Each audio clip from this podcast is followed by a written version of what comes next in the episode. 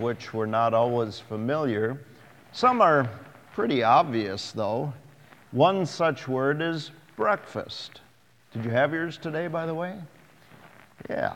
It's always good to eat breakfast, to break the fast. That's literally what it means. The first meal of the day after a person has been fasting is, of course, obviously breakfast. Break the fast. Well, in our text today in the Old Testament reading, the prophet Isaiah teaches the people of Israel it's time to break the fast. Well, what do we mean by that? Well, fasting had become an important part of the religious life of the Israelites, but in a bad way. In fact, it had become not only important, it was too important. It had become an end in itself. And God tells his people to break this kind of fast. Fasting or any other ritual that God's people gathered together might do can easily become an end in itself. This happened to Israel, it can also happen to us. We go through the motions of a ritual without realizing the meaning and the purpose of why we're doing what we're doing. Such fasting takes many forms. For example, have you ever sat and prayed the Lord's Prayer and rattled off the words quickly and then thought, what did I just pray? Did I actually pray something or was I just muttering words? It's so easy for something like that to happen, to do something without really thinking about the true significance of it. Literal fasting, it can be done for show, something Jesus also condemned. And when you fast, don't make it obvious as the hypocrites do, for they try to look miserable and dis- disheveled so people will admire them for their fasting. And where is the praise of God in that?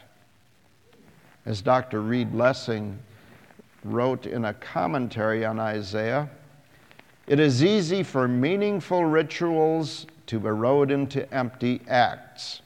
Consider the United States, a nation in large part founded upon the belief in the God of the Bible. Yet, over time, many rituals have lost their significance. The president is sworn into office by placing his hand on a Bible. Congress opens its sessions with prayer. Money has stamped on it, In God we trust. And the Supreme Court comes to order after the call, God bless the United States and this honorable court, in a building whose south wall frieze depicts Moses holding the Ten Commandments. And it does. His point? It's easy to say all the right things and at the same time attempt to use God to achieve our personal goals. Then prayer, worship, and acts of service become devices not to glorify God and serve our neighbor, but to serve our own ends. Lessing concludes manipulating God to supply what we want is a veiled form of idolatry. We are the center, God is not.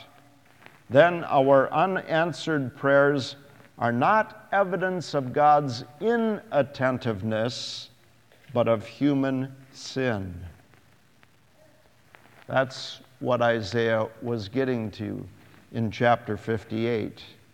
You cannot fast as you do today and expect your voice to be heard on high. All of what we do to worship God and to serve our neighbor needs to be tested for integrity. For why are we doing this? Well, just as fasting is not an end in itself, so breaking the fast is not an end in itself either. It is rather the means to a new end, namely, that we might truly love God by serving our neighbor. This was the message of the prophets over and over and over again, as well as of Jesus, and so likewise of St. Paul. Even Luther, 15 centuries after the scriptures were written, thought about it this way. Remember what he said about preparing for attending the Lord's Supper? He said, fasting and bodily preparation are certainly fine outward training, but the person is truly worthy and well prepared who has what? Faith in these words given and shed for you. That was Luther's take on it.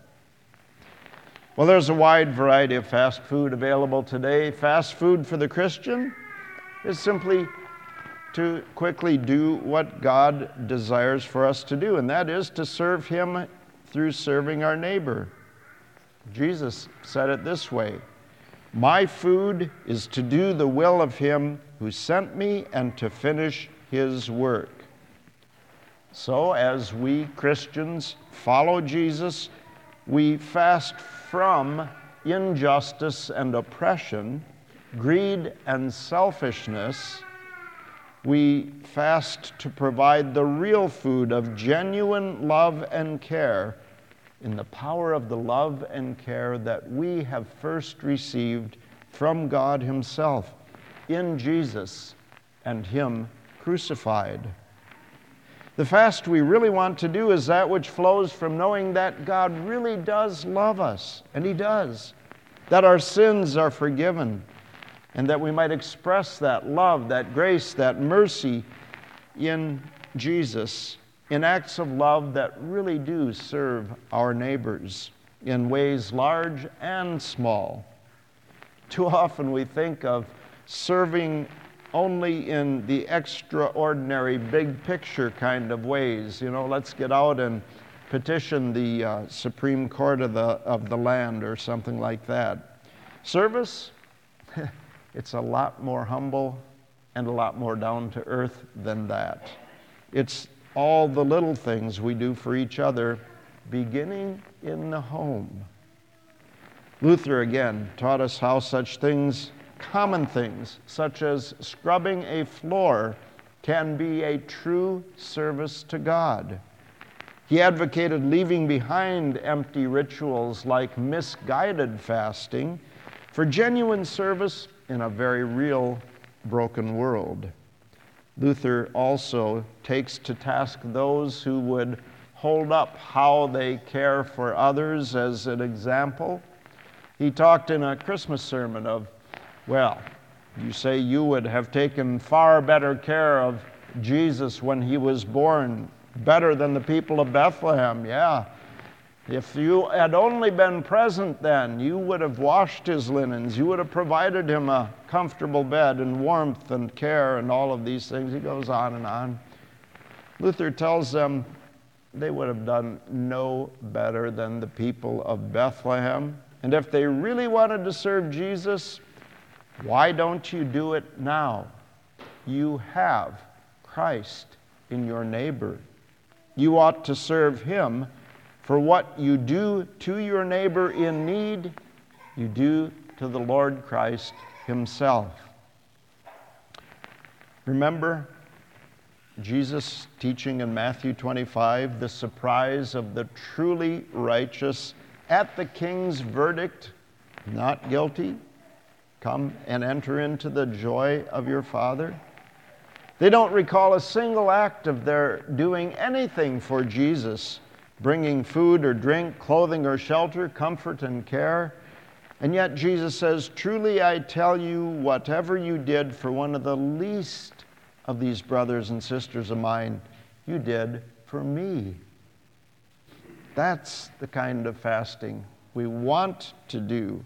Not because we have to, but because we've already been served in love by Jesus. The result of such service is God's blessings for many. As Isaiah said it, then your light will break forth like the dawn, and your healing will quickly appear. Then your righteousness will go before you, and the glory of the Lord will be your rear guard. These words speak of joy. They speak of the glory of the salvation that God so freely gives, God's promises, His unfailing presence. That's what it's all about at its heart. And when that is at the heart, then you will call and the Lord will answer. You will cry for help. And He will say, Here am I. And so Isaiah reminds us today to, to make a distinction between ritual fasting, which we put on for others, with that real fasting which is done in love for Jesus. We are moved beyond fast talk, empty words and actions, to walking the talk.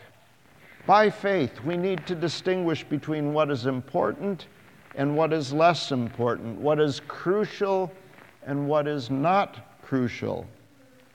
The cross of Christ, that's the crux of the matter. It's the dividing line between mere ritual and genuine service in love to our neighbor.